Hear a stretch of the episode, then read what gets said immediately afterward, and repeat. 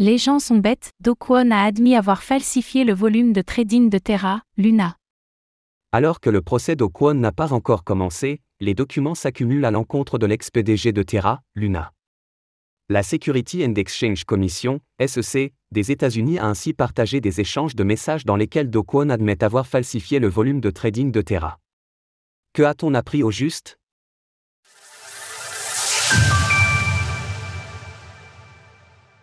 Do Kwon aurait falsifié le volume de trading de Terra, Luna. Aux premières heures de la chute de l'écosystème Terra, Do Kwon, alors PDG, se montrait rassurant avec la communauté. Il affirmait alors Ni moi ni les institutions auxquelles je suis affilié n'avons profité de cet incident de quelque manière que ce soit. Je n'ai vendu ni Luna ni UST pendant la crise. Nous avons construit l'un des écosystèmes de développeurs les plus grands et les plus dynamiques dans le domaine de la crypto-monnaie, avec certains des esprits les plus intelligents du monde travaillant sur des produits avec les meilleurs UI/UX. Mais il semblerait que ce dynamisme de Terra ait été en partie lié à de fausses transactions, utilisées pour gonfler artificiellement l'attrait du projet. C'est en tout cas ce qui ressort de documents enregistrés par la SEC en fin de mois dernier. Je ne dirai rien si tu ne dis rien. L'on y trouve en effet une conversation entre Do Kwon et Daniel Chin, le fondateur de l'application de paiement Shay. Voici la conversation qui est rapportée, Do Kwon. Je peux juste créer de fausses transactions qui ont l'air réelles. Ce qui générera des frais.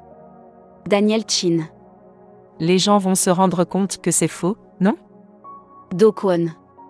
Je vais faire de mon mieux pour rendre cela indiscernable. Des transactions réelles. Je ne dirai rien si tu ne dis rien. Par ailleurs, Do Kwon montre à un autre moment son dédain pour les systèmes en preuve d'enjeu. Il affirme qu'il ne s'agit pas de système de Ponzi, mais que les porteurs de projets se contentent de reverser l'inflation aux stakers, et qu'il s'agit simplement d'émettre des quantités toujours croissantes de tokens. Les gens sont bêtes. Je n'arrête pas de te le dire, les gens sont vraiment bêtes. Les liens entre Terra et Shay. Pour rappel, Shay avait signé un partenariat avec Terra pour accélérer les paiements. Daniel Shine n'était d'ailleurs pas un étranger, puisqu'il avait cofondé le projet Terra avec Do Kwon, dès 2018.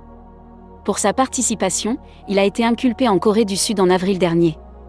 Aux côtés de neuf autres individus, il est accusé de commerce illégal et d'abus de confiance.